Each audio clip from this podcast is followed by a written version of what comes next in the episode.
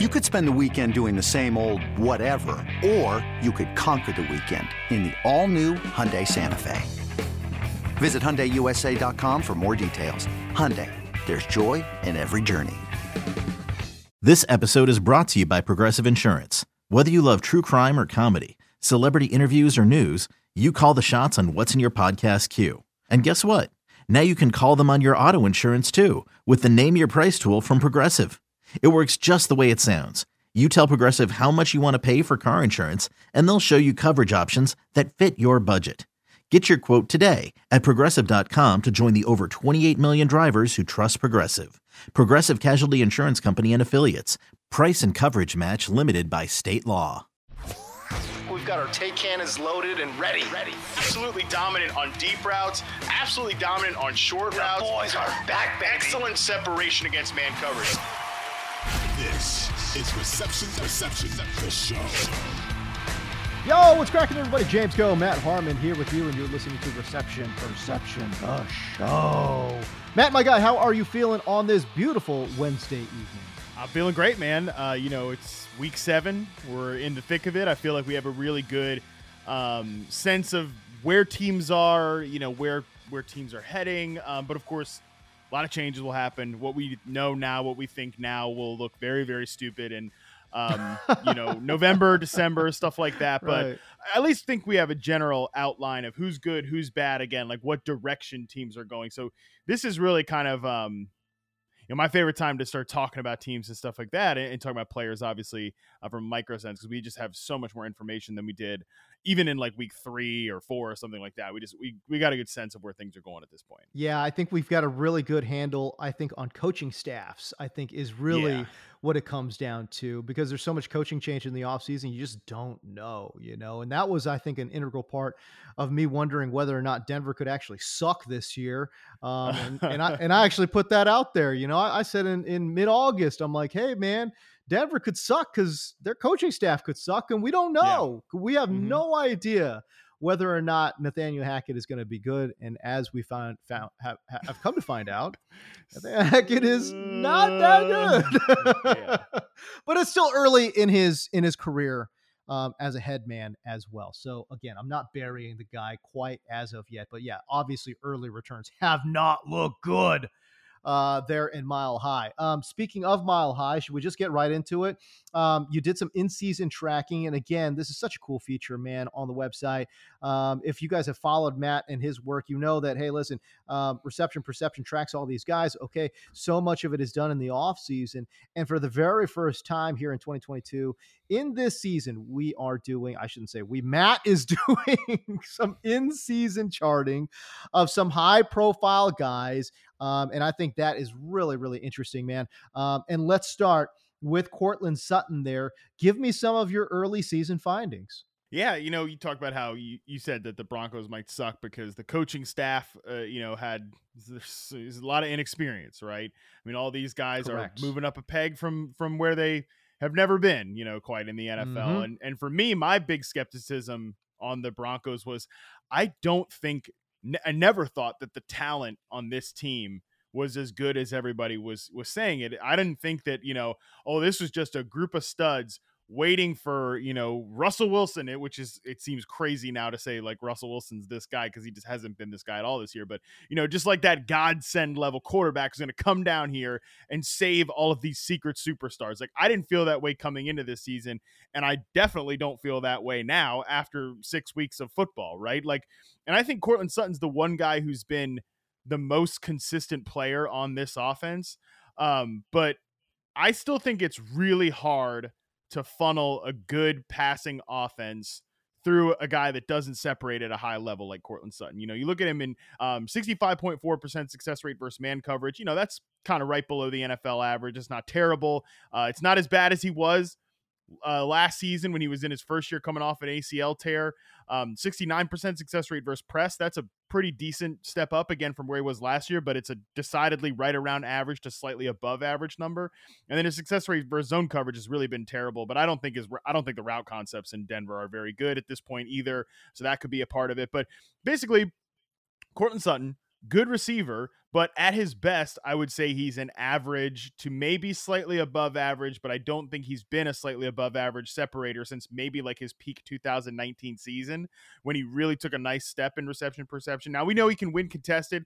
He makes big plays uh, down the field uh, in the contested game. I actually the, the best things that he, the, his best routes are actually like slant routes and dig routes over the middle of the field, and and that's where we hit, we have seen a decent bit of uh, big plays from him that haven't been downfield contested plays come on those over the middle routes. I do think he has good timing with Russ on like the scramble drills. I think he's kind of the only receiver that's figured that out at this point, but you know, like I said, I think it's very hard to funnel a like funnel a ton of targets through a guy like this and still be a high quality passing offense. And you know, despite um, Courtland Sutton's fantasy numbers this year, despite the fact that he's been a, a pretty steady producer. I would pose I posed the question in his reception perception profile on the website for the in season tracking. I pose this question to you, James. Do you think the Denver Broncos have been a good passing offense despite Courtland Sutton's production this year? I don't think so. Uh, no, no, they have been awful. Uh, they have been absolutely awful. And hey, listen, man, I could sit here and tell you, oh, in August I was calling. I, look, nobody thought it was going to be this bad. Yeah, no, yeah, no, this is way no worse than I thought. One. Way worse. I mean, come on, you know, I mean, it's so bad. It's like shocking. That's why it's a story. Is that it's mm-hmm. shocking how bad this offense is.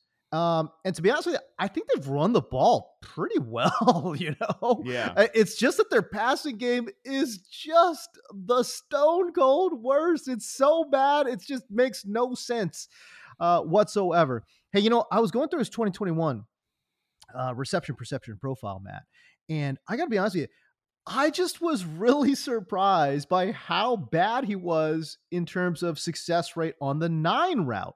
I mean, mm-hmm. if there is anywhere where you're saying, "Oh, Courtland Sutton is a beast," it, it, it's internally you feel like okay, without looking at like the, the the deep dive analytics, you're saying, "Okay, well, Courtland Sutton's good downfield." Your numbers suggest otherwise. Yeah, no, I think because I think he's a good downfield contested player. Like, and that's the thing, right? Like, you can he can still win on those plays even if he's not open. Like, he can win contested catches. You know, I think that's uh, that's obviously I think the strength of his game is he's a 50-50 ball receiver. He's very similar. Like, he's on that same axis of receivers as like a Mike Williams type of guy. Although I think Mike Williams is a little bit better than Courtland Sutton.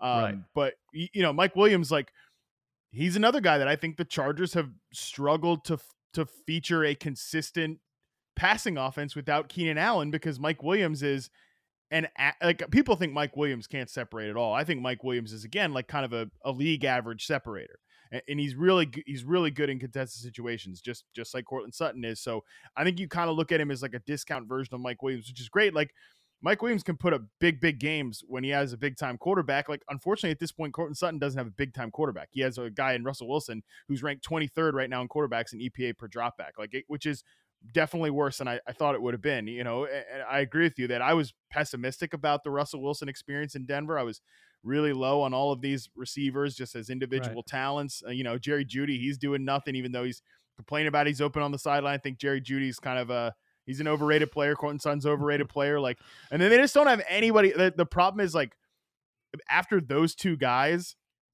it's just a huge drop off. I mean, KJ Hamler's made a couple splash plays. I do think right. Greg Dulcich is interesting, the rookie tight end who, man, they they've been telegraphing for a long time that they wanted Greg Dulcich to be that guy. Like, so maybe he right. can help a little bit. But you know, we're talking about like Kendall Hinton and a bunch of like roster bottom feeders uh, beyond the two guys after Tim Patrick got hurt. The Tim Patrick injury was definitely a huge deal for this team. So I don't think they were that which, deep. And then, which by the way, that's not good because I no, that's not listen, good. Yeah, I like Tim Patrick, I do, but he's kind of like in that like Darius Slayton tier, right? Where you're like, yeah, for hey, real, good, yeah, sure. professional wide receiver, but you know, again, a, a replaceable should be a replaceable piece. You know what I mean? Yeah.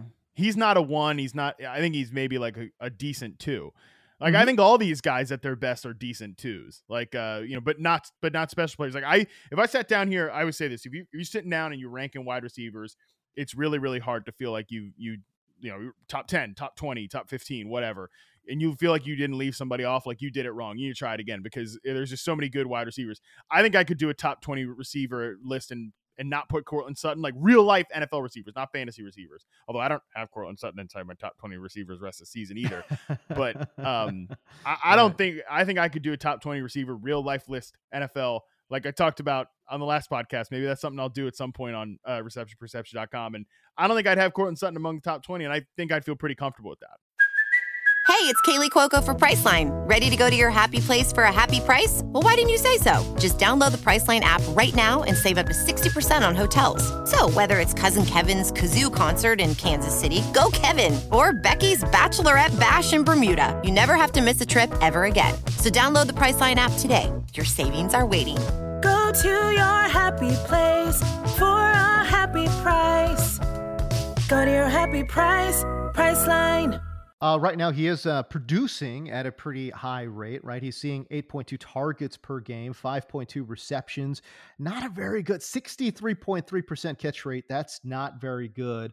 Um, 8.8 yards per target as well. So um, his A dot looks, you know, it looks like what you would expect from a downfield threat, nearly uh, 12 yards of average depth of target there, uh, seeing mm-hmm. about 97 air yards per game. So that's, again, the, the, those are all numbers from a volume standpoint that you would say, okay, that that looks like your prototypical number one wide receiver. But I think to your point, okay, so he is the number one and he's seeing number one volume.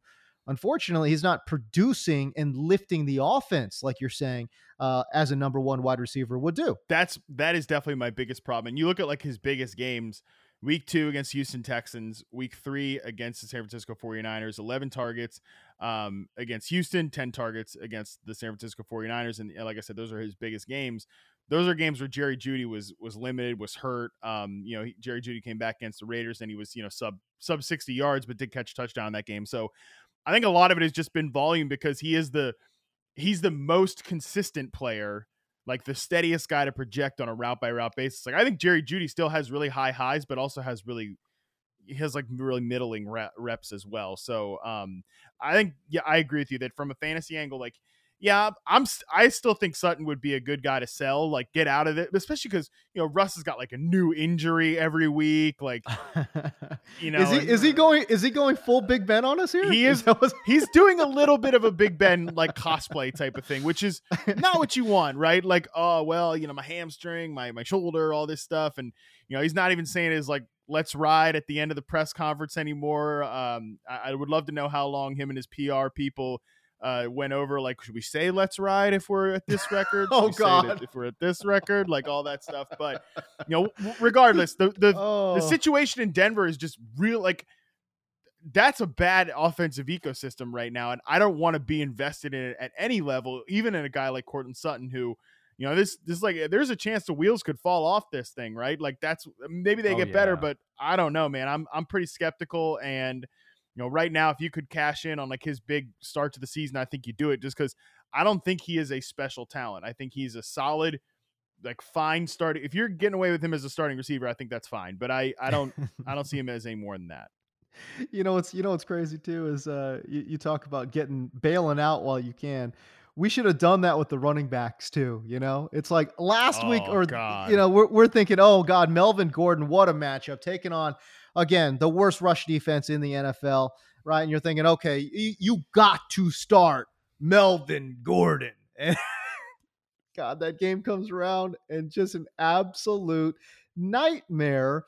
Bro, there is no way that Latavius Murray from like just you just signed him off the street. He's what, 32, 33 years old. Like there ain't no chance in hell Latavius Murray is giving you a better chance to win this football game than Melvin Gordon. I'm sorry. And I get it. Melvin Gordon is not like a world beater, but he hasn't played well on. this year, really. I mean, other than the fumbles, the fumbles are there too, but also right. just as a runner, I think he's kind of left meat on the bone. But yeah, oh, your point is 100 percent.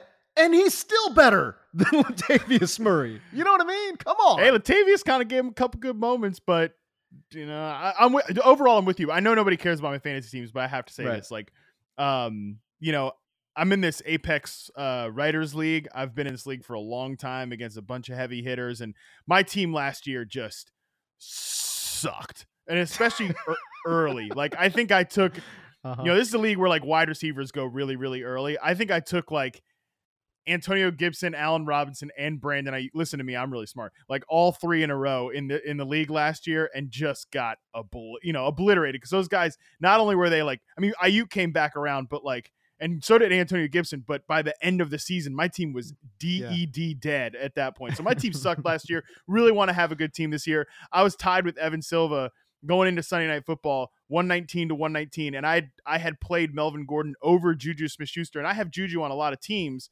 um, just because like you know I was going in like the eighth round, seven eighth round in some spots. I felt fine about it there, so yeah, yeah, yeah. um, I got a lot, got him on a lot of teams, and I was did one of those things where like, all right, I think I was like, this is the week for Juju for sure. He's going against his own heavy de- defense, but I'm too much of a coward. I, I'll play him on like some teams, but not all of them.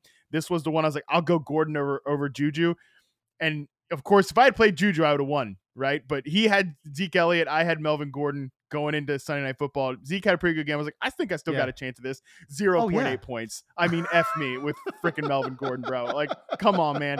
And and and then for Nathaniel Hackett to say like coming at it this this week, like, oh, we're gonna, you know, he's gonna start next week against Jets. I'm like, yeah, he started last week. So what's what's to say that like oh Melvin Gordon's gonna not have like four runs and then Latavius Murray's gonna get 15? Who, who knows? I this is like a rough rough situation. I mean, you look at Denver, man, and like you come into the season, and I know a lot of people were really high on them, and I know you and I were simpatico and not being quite as high, but still, again, this bottom bottoming out of this Denver Broncos team is is unexpected even for us, and we were pessimists. Yeah. But but it's like all of a sudden, it's like a fantasy dead zone.